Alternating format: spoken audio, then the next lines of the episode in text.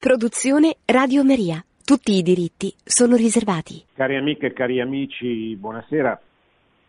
Riprendiamo eh, questo martedì la, l'enciclica, l'ultima enciclica di Papa Francesco, Fratelli Tutti, e abbiamo ripreso dopo un po' di tempo martedì scorso. Siamo arrivati, siamo verso la fine, siamo alla, alla fine del quinto questo capitolo. Questa sera parleremo di un'enciclica di dottrina sociale della Chiesa. Questa sera parleremo della globalizzazione e della carità politica, che sono le espressioni, i temi più, che ricorrono più frequentemente in quest'ultima parte dell'enciclica. Per chi avesse il testo e volesse seguire con il testo, siamo al numero 182. Questa carità politica, scrive il Papa, presuppone di avere maturato un senso sociale che supera ogni mentalità individualistica. L'individualismo è, il, è, uno dei principali temi che vengono affrontati nell'enciclica ed è, ed è considerato da, dal Papa uno dei mali diffusi nella cultura di oggi e nel, nel costume, nella mentalità. L'individualismo è quella ideologia, diciamo così, che non eh, ha presente che il fine della politica, il fine della carità è il bene di tutti, di tutta la comunità e che eh, l'individuo, il bene dell'individuo deve essere subordinato al bene della comunità e delle comunità, perché non dimentichiamoci mai, eh, anche per non passare dall'individualismo al collettivismo, che come sapete sono eh, l'errore su cui si sono basate le due grandi ideologie del Novecento, il liberalismo individualistico e il socialismo, l'artismo collettivistico. Eh, l'uomo è, eh, non è un individuo, perso- è una persona, cioè è un animale politico, è un essere sociale, è un essere che raggiunge la sua pienezza soltanto attraverso le relazioni che instaura con gli altri uomini, perché l'uomo è essenzialmente una, una relazione. Però è una relazione che non confluisce in una massa, confluisce in una serie di comunità che danno vita a quella che si chiama la società. Per cui il, bene comune, insegna la dottrina sociale della Chiesa, cioè il bene della nazione e se vogliamo anche il bene del mondo, il bene dell'insieme delle nazioni, è il risultato non tanto del benessere del singolo individuo, ma del bene delle diverse comunità che costituiscono la nazione la prima delle quali è la famiglia, la cellula fondamentale, la comunità di base, la comunità fondamentale della società. Ma la famiglia non è l'unico corpo intermedio, la società è composta da diversi corpi intermedi, ognuno dei quali, ogni corpo, eh, persegue un obiettivo, un obiettivo sociale, economico, politico. Pensate soltanto alla suddivisione eh, di, di uno Stato che non è cioè lo Stato e poi gli individui come, come volevano essere gli Stati totalitari eh, comunisti. Non c'è lo Stato, se volete, il partito unico e poi gli individui, ma c'è lo Stato, ci sono le regioni, ci sono le province, ci sono i comuni, ci sono i municipi, cioè tutta la, la, struttura politica è una struttura piramidale, così la società, a partire dalla famiglia ci sono i vari ordini professionali, i sindacati, gli ordini, eh, le, i corpi intermedi che perseguono degli obiettivi eh, specifici, cioè degli obiettivi che riguardano la propria eh, benessere della propria comunità E poi c'è il bene comune che appunto è il bene di, le, di tutti i corpi che costituiscono la, la società. E lo scopo della politica è proprio quello di, di organizzare questo bene comune, cioè di fare attenzione a che vengano fatte quelle scelte che permettono il raggiungimento maggiore possibile del, del, benessere di tutte le comunità e quindi di scegliere anche quali sono le priorità del momento storico, eccetera.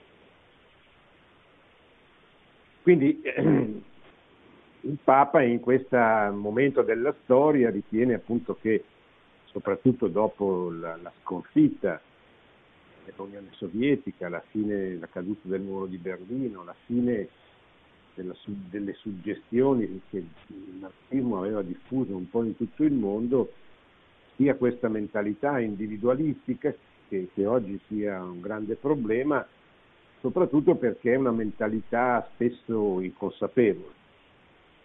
E, e, e cita, a proposito di questa mentalità individualistica, cita forse l'elemento più, lo strumento più importante che abbiamo a disposizione oggi per conoscere la dottrina sociale della Chiesa, che è il compendio della dottrina sociale della Chiesa, che dice la carità sociale ci fa amare il bene comune, fa cercare effettivamente il bene di tutte le persone, considerate non solo individualmente, ma anche nella dimensione sociale che le unisce, che sono appunto corpi intermedi. Ognuno è pienamente persona quando appartiene a un popolo, è il Papa che parla, e al tempo stesso non c'è vero popolo senza rispetto per il volto di ogni persona. Popolo e persona sono termini correlativi, cioè sono termini strettamente legati tra di loro. Tuttavia oggi si pretende di ridurre le persone a individui, facilmente dominabili da poteri che mirano a interessi illeciti. La buona politica cerca vie di costruzione di comunità nei diversi livelli della vita sociale, in ordine a riequilibrare e riorientare la globalizzazione per evitare i suoi effetti disgreganti.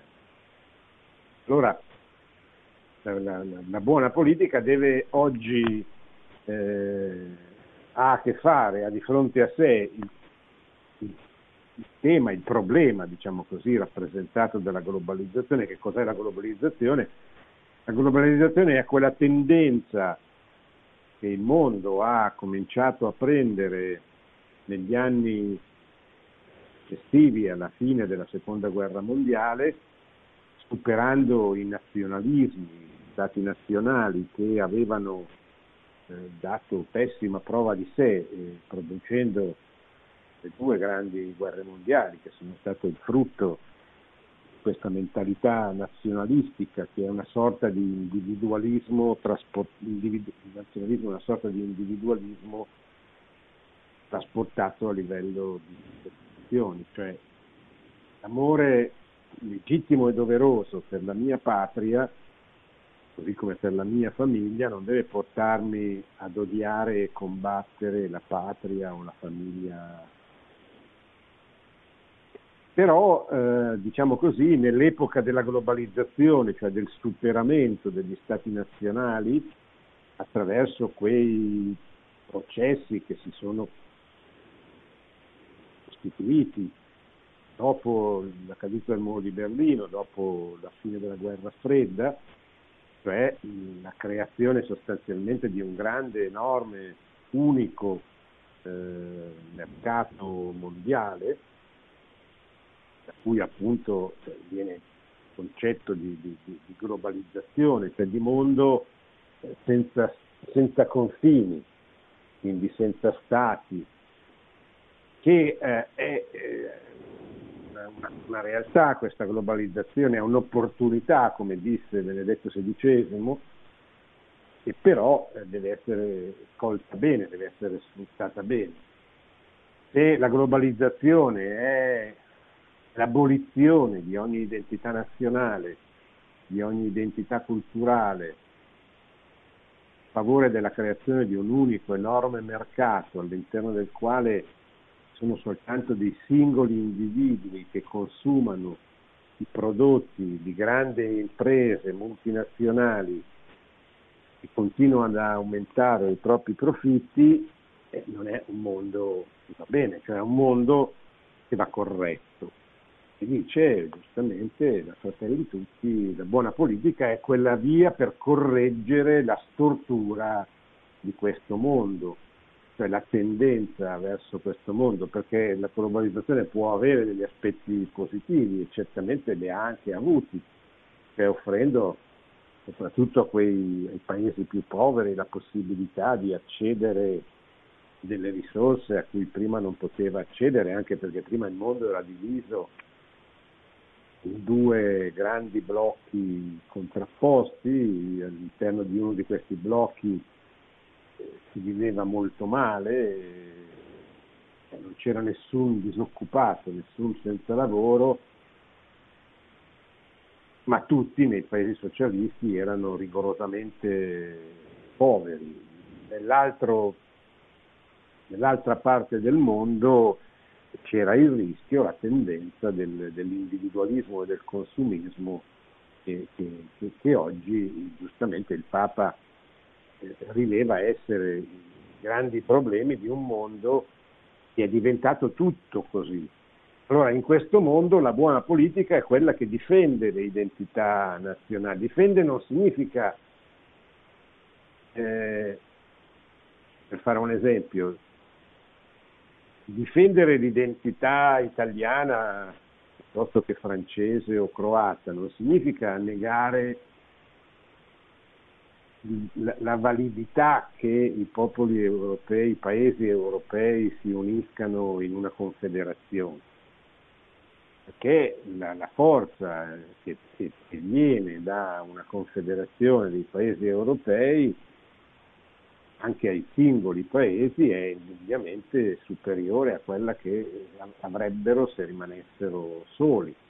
Quindi non, è, cioè non significa cri- criticare l'Unione Europea per il fatto che è un'unione puramente finanziaria che produce interessi soltanto a uno o a due eh, paesi che la caratterizzano, non significa essere contro l'Europa, significa essere, contro, significa essere critici di questo modo di fare l'Europa. Ecco, questo lo dico per, per, per, per, intenderci, eccetera, anche perché il grande progetto di Unione Europea che era sottinteso nel grande magistero europe, europeistico di San Giovanni Paolo II, che è stato sconfitto da chi poi concretamente ha fatto l'Unione Europea rimane un progetto valido. Purtroppo però bisogna avere a cuore le radici, le identità, coltivarle, proteggerle, difenderle, non in una prospettiva nazionalistica, ma in una prospettiva di, di, di mettere insieme le peculiarità e i valori di ogni singolo paese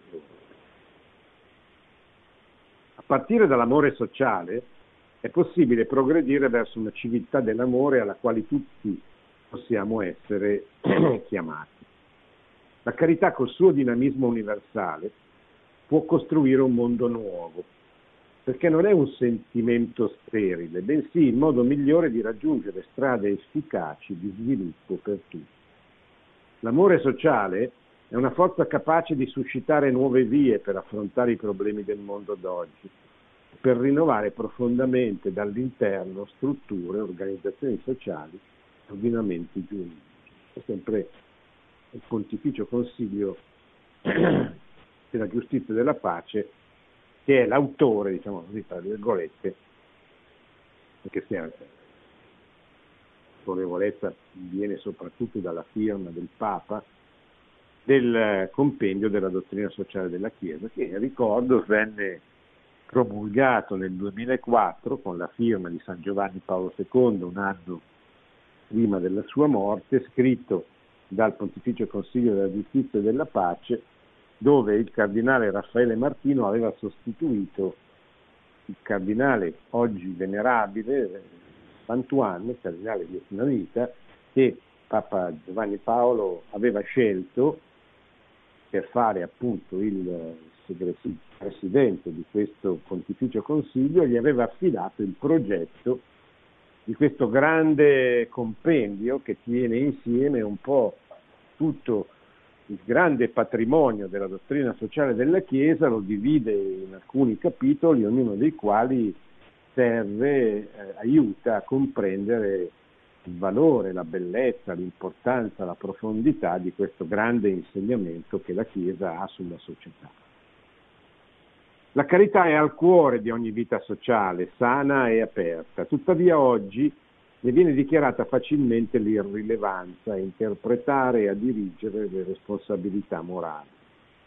È quello che scrisse Benedetto XVI nella Caritas in Verità. È molto di più che un sentimentalismo soggettivo, se essa si accompagna all'impegno per la verità, così da non essere facile preda delle emozioni e delle opinioni contingenti dei soggetti.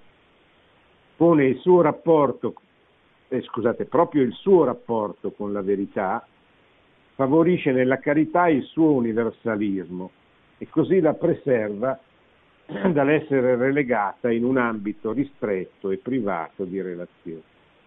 Altrimenti sarà esclusa dai progetti e dai processi di costruzione di uno sviluppo umano di portata universale, il dialogo tra i saperi e le operatività.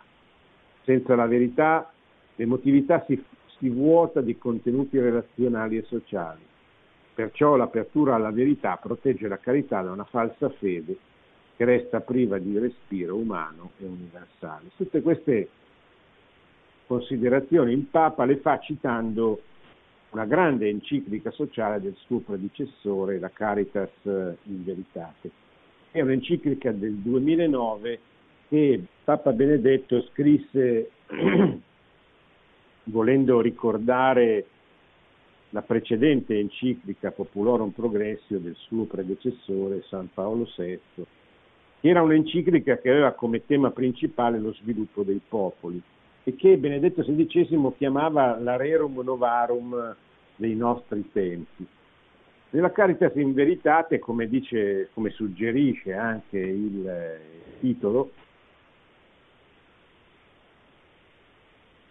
uno dei temi eh, principali che, che, vengono affrontati è il legame, lo stretto legame che Papa, Benedetto, che Papa Benedetto eh, indica es- esistere fra la carità e la verità.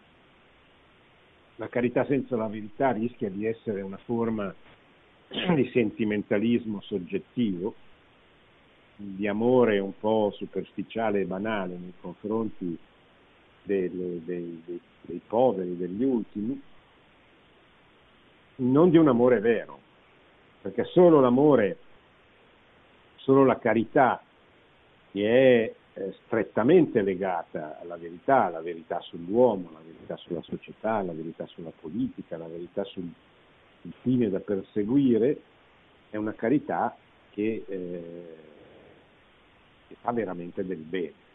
La carità ha bisogno della luce della verità che costantemente, costantemente cerchiamo e questa luce è a un tempo quella della ragione e della fede, senza relativismo.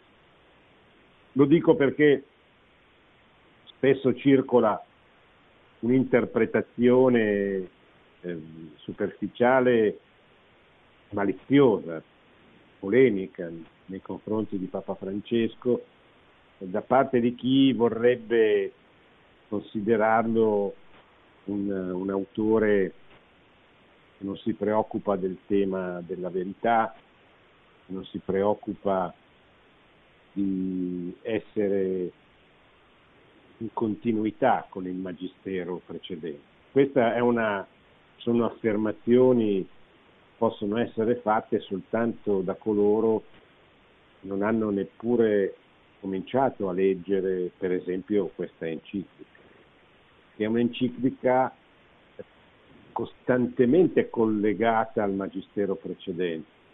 Viene ripetutamente eh, citato sia Benedetto XVI, sia Paolo VI, sia Giovanni Paolo II. Ed è eh, un'enciclica in cui il relativismo, cioè l'assenza di legame tra la carità e la verità, tra la dottrina sociale della Chiesa e la verità, è costantemente richiamato come un grande errore che deve essere superato, perché il relativismo non produce il bene perché non è vero. E questo il Papa, come avete ascoltato, lo ribadisce costantemente nell'arco di questo suo lungo eh, documento. Ciò implica anche lo sviluppo delle scienze e il loro rapporto insostituibile al fine di trovare i percorsi concreti e più sicuri per raggiungere i risultati sperati. Infatti, quando è in gioco il bene degli altri, non bastano le buone intenzioni, ma si tratta di ottenere effettivamente ciò di cui essi e le loro nazioni hanno bisogno per realizzare. C'è un cosiddetto amore edicito, vale a dire gli atti che procedono direttamente dalla virtù della carità, diretti a persone e a popoli. C'è poi un amore imperato, quegli atti della carità che spingono a creare istituzioni più sane, ordinamenti più giusti, strutture più solidali. La dottrina morale cattolica, insegna il Papa in questa in una, una nota, seguendo l'insegnamento di San Tommaso d'Aquino, distingue tra, tra l'atto illicito, quello primo dei due che abbiamo appena visto, e l'atto imperato. Cioè sono due cose diverse. Il secondo mira a creare istituzioni sane, strutture più solidali. Il primo è la, la, la conseguenza degli atti virtuosi della, della carità. Ne consegue che è un atto di carità altrettanto indispensabile l'impegno finalizzato ad organizzare e strutturare la società in modo che il prossimo non abbia a trovarsi nella miseria. Ed è una frase sempre del compendio della società. E il Papa fa un esempio che così permette di capire a tutti ciò che sta dicendo. È carità stare vicino a una persona che soffre ed è pure carità tutto ciò che si fa anche senza avere un contatto diretto con quella persona per modificare le condizioni sociali che provocano la sua sofferenza. Cioè è carità assistere un malato, ma è altrettanto carità il creare le condizioni perché il malato per esempio dentro un sistema sanitario migliore possa soffrire di meno o possa essere curato meglio. Se qualcuno, spiega ancora il Papa per, per aiutare a capire, se qualcuno aiuta un anziano ad attraversare un fiume, questo è squisita carità, il politico gli costruisce un ponte e anche questo è carità. Se qualcuno aiuta un altro dandogli da mangiare, il politico crea per lui un posto di lavoro ed esercita una forma altissima di carità che nobilita la sua azione politica. Mi viene, esempio, mi viene in mente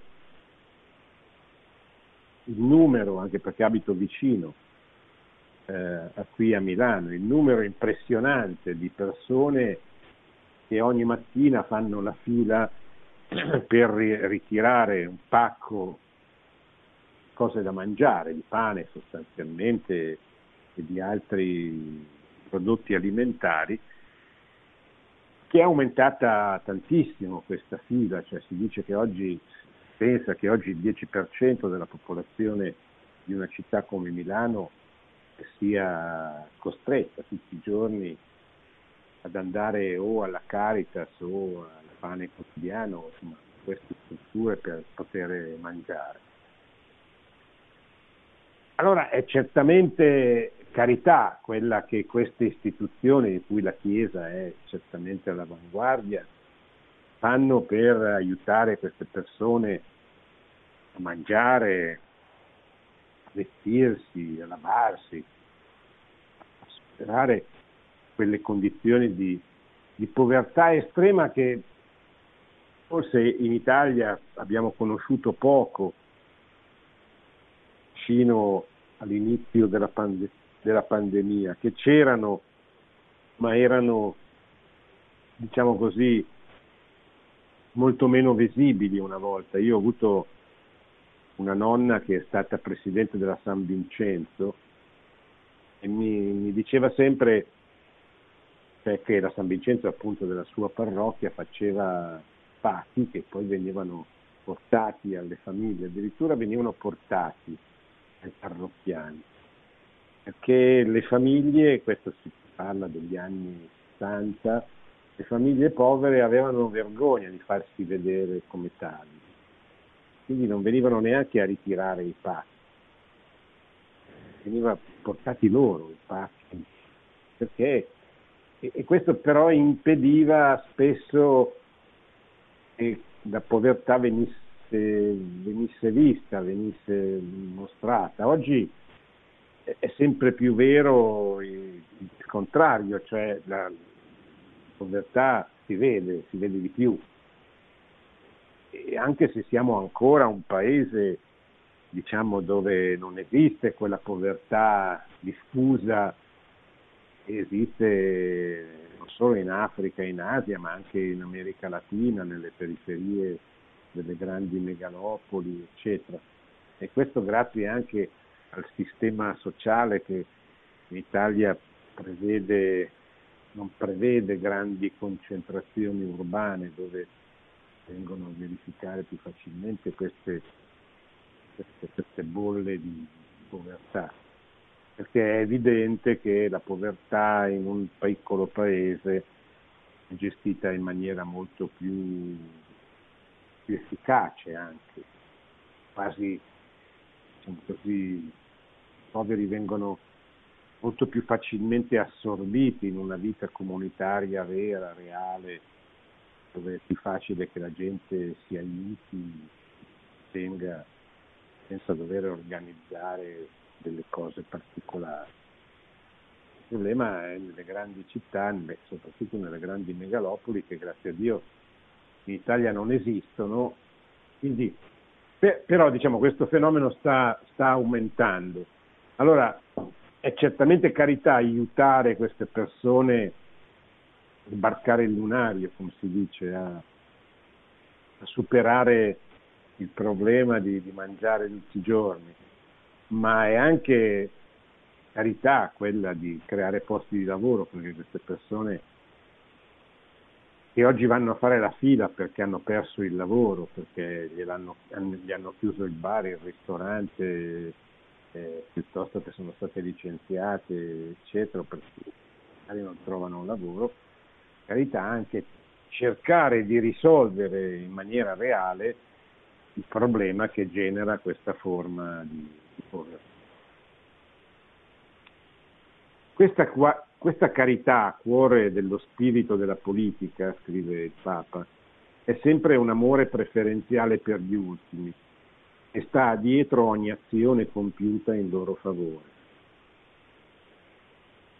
Solo con uno sguardo il cui orizzonte sia trasformato dalla carità e lo porta a cogliere la dignità dell'altro, i poveri sono riconosciuti e apprezzati nella loro immensa dignità, rispettati nel loro stile proprio e nella loro cultura e pertanto veramente integrati nella società. Tale sguardo è il nucleo dell'autentico spirito della politica. A partire da lì le vie che si aprono sono diverse da quelle di un pragmatismo senza animo. Per esempio, il Papa cita se stesso, il discorso ai movimenti popolari del 2014, non si può affrontare lo scandalo della povertà promuovendo strategie di contenimento che unicamente tranquillizzano e trasformano i poveri in esseri addomesticati e inoffensivi. Che triste vedere che dietro a presunte opere altruistiche si riducono l'altro alla passività. Quello che occorre è che ci siano diversi canali di espressione e di partecipazione sociale. L'educazione è al servizio di questo cammino, affinché ogni essere umano possa diventare artefice del proprio destino. Dimostra il suo valore il principio di sussidiarietà, inseparabile dal principio di solidarietà. Come sapete sussidiarietà e solidarietà sono i due grandi pilastri della dottrina sociale della Chiesa. E devono andare insieme, devono andare insieme nel senso che è vero che bisogna essere solidali, ma bisogna essere solidali nel modo giusto, nel modo corretto. Se non si risolve il problema della povertà, della miseria, della mancanza di lavoro con l'assistenzialismo, con eh, l'aumentare le tasse, si risolve creando le condizioni perché tutti possano avere un lavoro dignitoso che permetta alla loro famiglia di vivere in maniera appunto con dignità la vita dei genitori. E questo, eh, onde evitare anche equivoci, eccetera, deve sempre essere fatto tenendo conto di, dei, dei due principi, solidarietà e sussidiarietà. E deve essere fatto certamente partendo dalle, dalle, esigenze delle persone più bisognose, cioè dagli ultimi, dai poveri. Bisogna, questo è il compito soprattutto della politica, individuare quali sono i veri i primi ultimi, i primi, primi poveri da, da, da, da, aiutare in un certo tipo di, certo tipo di momento storico come questo nel quale noi, noi viviamo. Certamente una realtà, per esempio una novità, se volete, del nostro tempo, acuita dalla pandemia, oltre che dalla globalizzazione, l'impoverimento del ceto medio, che in qualche modo ci ricorda l'impoverimento della nobiltà tanti anni fa, cosa che avvenne tra i 50 e i 100 anni fa. Ricordo che una delle cose che colpì di più i milanesi quando eh, il futuro Paolo VI, Monsignor Montini, divenne arcivescovo di Milano, era il fatto che eh, l'arcivescovo di Milano spesso e volentieri dedicava serate, uscì, uscendo vestito da, da prete normale, per andare nelle case, nelle famiglie dei poveri, dei, dei nobili impoveriti, dei nobili decaduti, cioè dei nobili che non avevano più la possibilità di vivere come erano sempre vissuti, erano stati ridotti da situazioni a vivere nella povertà. E questo perché si rendeva conto della, della, loro grande sofferenza, del loro grande bisogno di essere consolati, ma anche della dignità che doveva essere messa nel gesto di aiutare.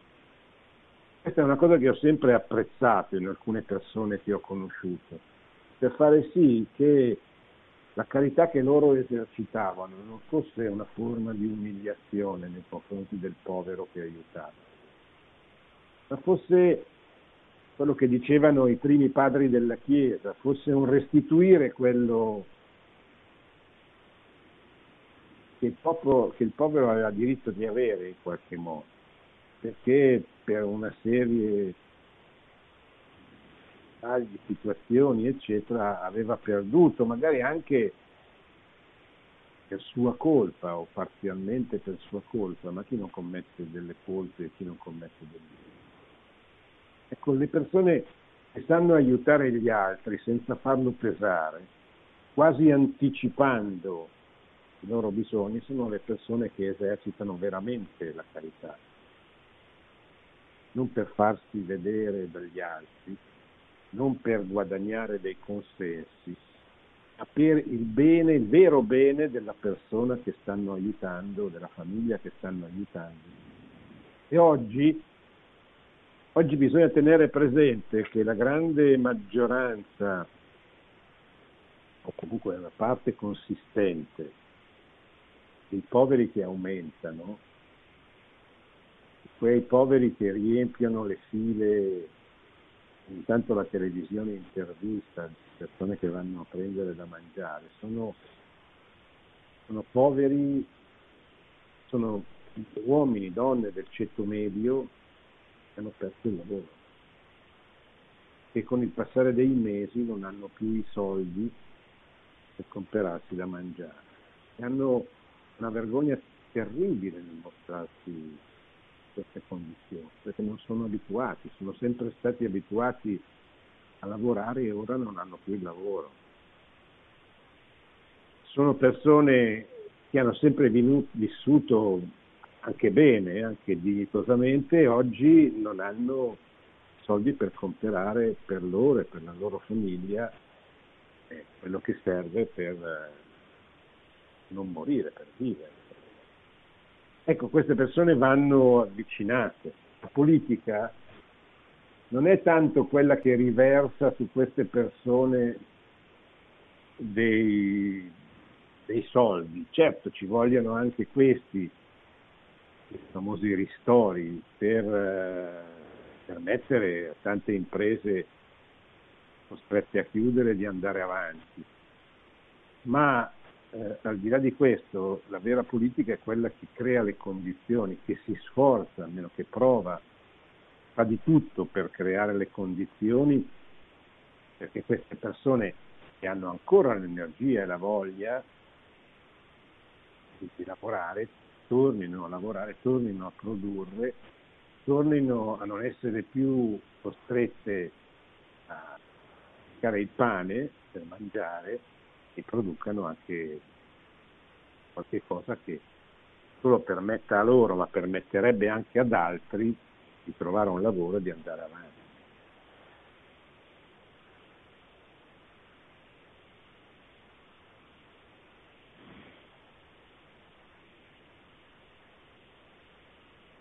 Questo presuppone, dice il Papa,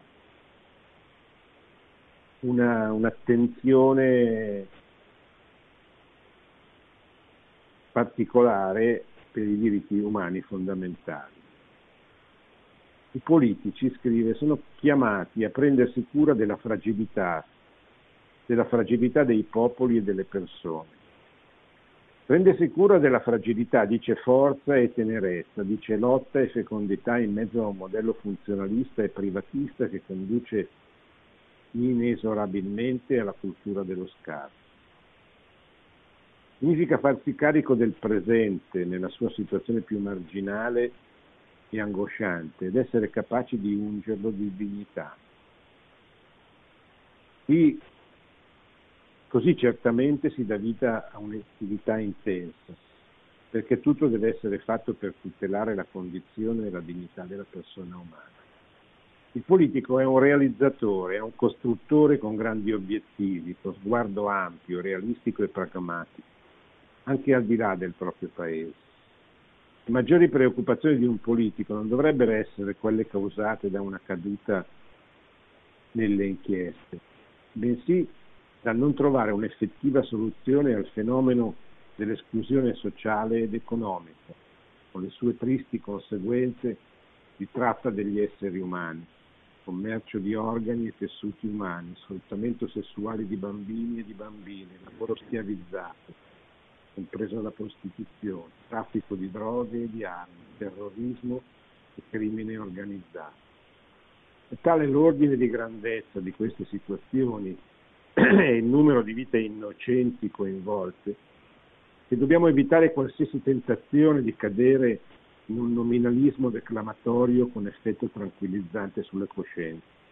Dobbiamo avere cura che le nostre istituzioni siano realmente efficaci nella lotta contro tutti questi flagelli. È il discorso che lui fece nel 2015 alle Nazioni Unite.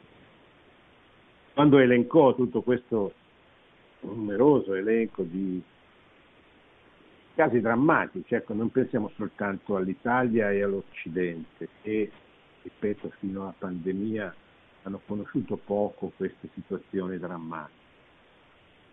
Pensiamo all'Asia, all'Africa, l'America Latina, alle zone dove i problemi che caccia, per lo sfruttamento sessuale, il lavoro schiavizzato, la prostituzione, il traffico di droga e di armi, il terrorismo, la criminalità organizzata, sono tutte realtà molto più estese che da noi, dove peraltro non sono poco estese, eh, perché non è che la mafia, l'andrangheta, la camorra siano cose, sono, sono delle realtà che da un certo punto di vista sono state culturalmente, non dico sconfitte, ma ferite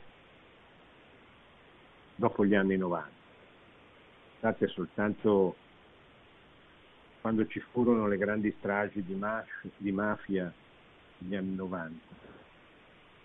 la mafia era ancora considerata un bene relativo, parte di porzioni significative della popolazione, perché dava lavoro, perché dava protezione. La mafia non veniva attaccata, giudicata negativamente così come lo è adesso, dopo i grandi processi di mafia, dopo i grandi sacrifici di Falcone, di Borsellino, e il grande sacrificio di un, di un, di un beato della nostra Chiesa, beato Rosario Tino beatificato poche settimane fa da, da Papa Francesco. Dimentichiamoci questo sacrificio anche di tanti poliziotti, di tanti carabinieri, di tanti magistrati uccisi, che ha permesso oggi che mafia, andrangheta, camorra nell'opinione collettiva della, della, società, nell'opinione pubblica della società sia, siano considerate molto più negativamente di quanto fossero allora. Da questo punto di vista una battaglia vinta, o almeno parzialmente, non che oggi la mafia non esista più, la camorra, soprattutto l'andrangheta esistono, spostano eh, miliardi importanti, hanno un PIL spesso superiore a quello degli stati, però non hanno più quel, quel fascino, diciamo così, il fascino sociale, comunque non vengono guardate con quell'indulgenza con cui venivano guardate 20-30 anni fa. Da questo punto di vista possiamo dire che è una battaglia vinta, ma ci sono paesi, continenti, dove queste cose drammatiche, per dicono, la droga, sono veramente un, un flagello. Siamo ancora lontani, dice il Papa, da una globalizzazione dei diritti umani più essenziali. Perciò la politica mondiale non può tralasciare di porre tra i suoi obiettivi principali e irrinunciabili quello di eliminare effettivamente la fame. Infatti, cita il, suo discorso ai movimenti popolari, quando la speculazione finanziaria condiziona il prezzo degli alimenti, trattandoli come una merce qualsiasi, milioni di persone soffrono e muoiono di fame. Dall'altra parte si scartano tonnellate di alimenti. Ciò costituisce un vero scandalo. La fame è criminale, l'alimentazione è un diritto inalienabile. Tante volte, mentre ci immergiamo in discussioni ideologiche o semantiche, lasciamo che ancora oggi ci siano fratelli e sorelle che muoiono di fame e di sete, senza un tetto e senza accesso alle cure per la loro salute. Insieme a questi bisogni elementari non soddisfatti, la tratta di persone è un'altra vergogna per l'umanità che la politica internazionale non dovrebbe continuare a tollerare, al di là dei tanti discorsi e delle buone intenzioni. È il minimo Vorrei finire il capitolo, mancano poche pagine, ve ne leggo soltanto alcune parti. Qual è la strategia? Qual è la, sì, l'indicazione politica che il Papa dà? Questo ci aiuta a riconoscere che non sempre si tratta di ottenere grandi risultati, che a volte non sono possibili. Cioè il Papa qua ripete un classico della sua linea pastorale, che bisogna aprire prospettive nel tempo, non tanto occupare spazi. Non è un problema ottenere risultati immediatamente visibili, ma è eh, avviare dire, avvi, avviarci verso una soluzione. Nell'attività politica bisogna ricordare che al di là di qualsiasi apparenza ciascuno è immensamente sacro e merita il nostro affetto e la nostra dedizione. Perciò se riesco ad aiutare una sola persona a vivere meglio, questo è già sufficiente a giustificare il dono della mia vita. È bello essere popolo fedele di Dio e acquistiamo pienezza quando rompiamo le pareti e il nostro cuore si riempie di volti e di nomi. Grandi obiettivi sognati nelle strategie si, si raggiungono parzialmente. Al di là di questo, chi ama e ha smesso di intendere la politica come una mera ricerca di potere, la sicurezza, e qui cita eh, l'Evangeli Gaudium, alla sicurezza che non va perduta nessuna delle sue opere svolte con amore, non va perduta nessuna delle sue sincere preoccupazioni per gli altri, non va perduto nessun atto d'amore per Dio, non va perduta nessuna generosa fatica, non va perduta nessuna dolorosa pazienza. Ciò circola attraverso il mondo come una forza di vita. Bene, ci fermiamo e così possiamo rispondere a qualche domanda.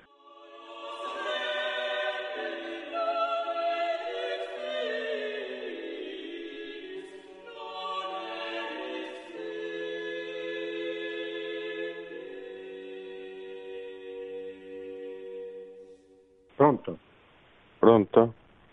Buonasera, sì, professor, buonasera professore Invernizzi, sono Alessandro da Vibo Valencia.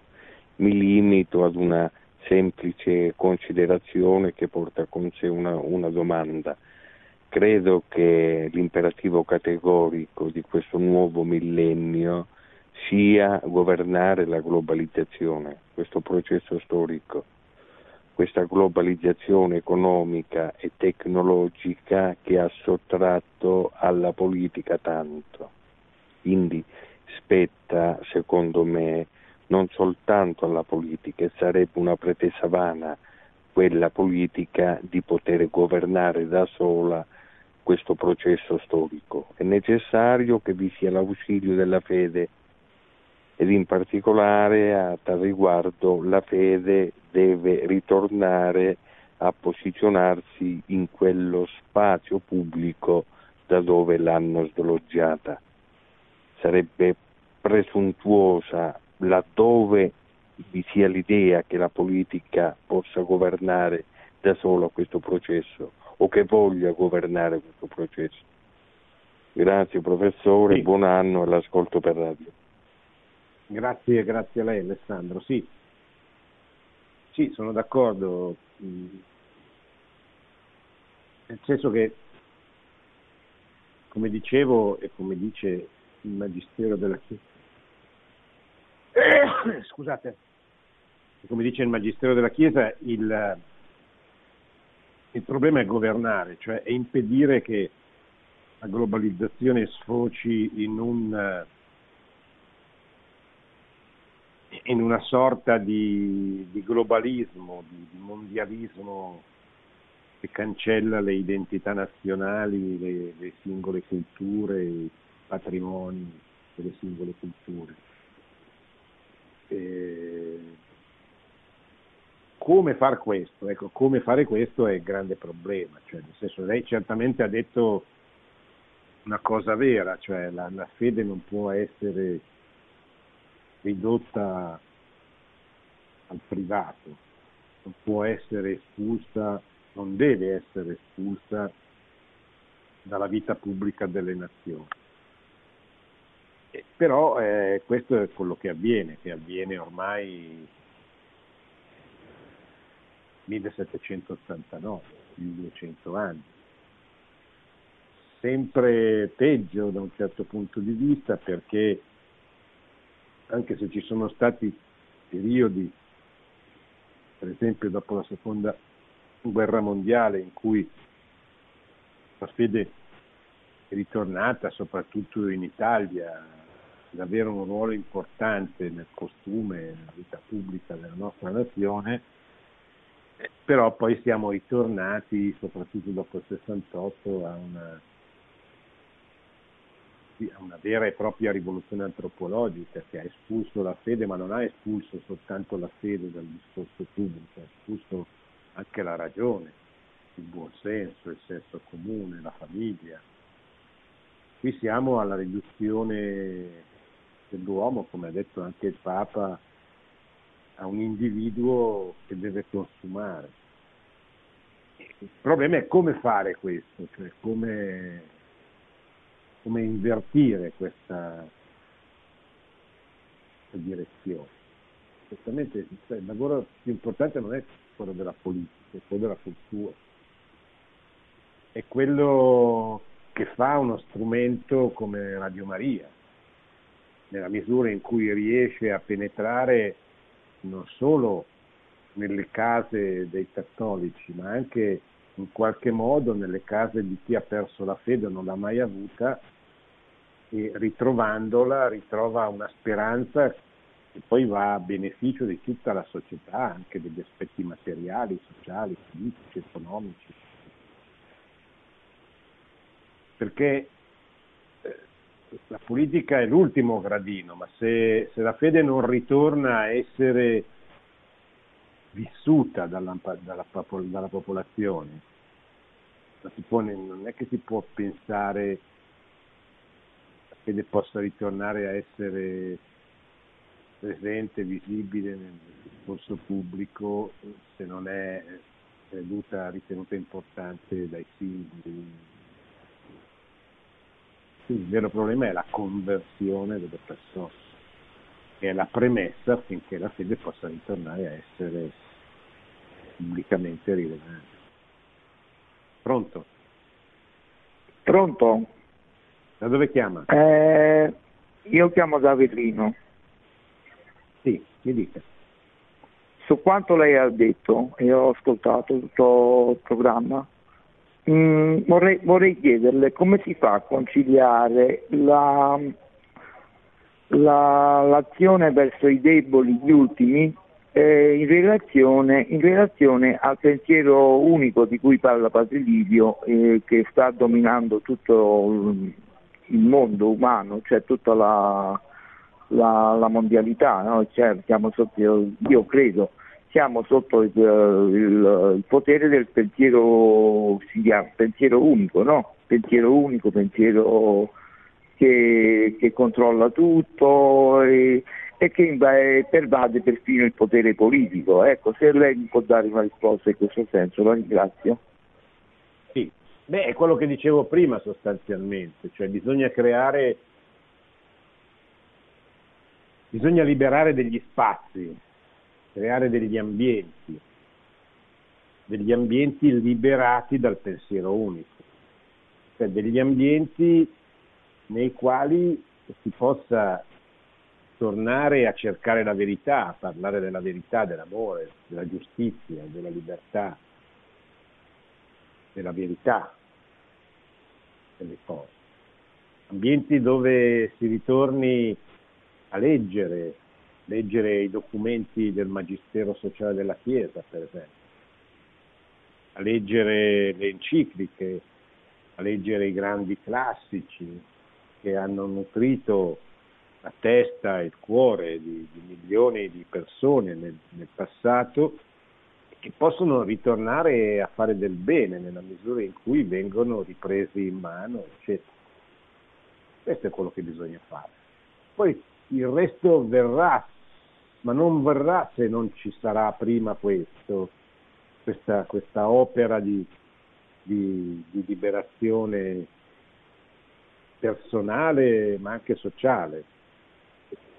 Cosa sono questi ambienti? Eh, questi ambienti sono le parrocchie, per esempio, bisogna partire da quello che c'è. In una parrocchia ci si può ritrovare una volta alla settimana per leggere un'enciclica per eh, leggere un classico, per leggere anche la Bibbia, cioè per creare una comunità che si faccia carico non soltanto eh, di organizzare il pasto per i poveri, che va benissimo, catechesi per i bambini, che va benissimo, eh, la lettura della liturgia della domenica che va benissimo, bisogna anche dare da mangiare al nostro cuore, alla nostra mente circa i, le cose che succedono nel mondo, perché ci, siamo capaci di dare un giudizio e siamo capaci quindi di prendere una posizione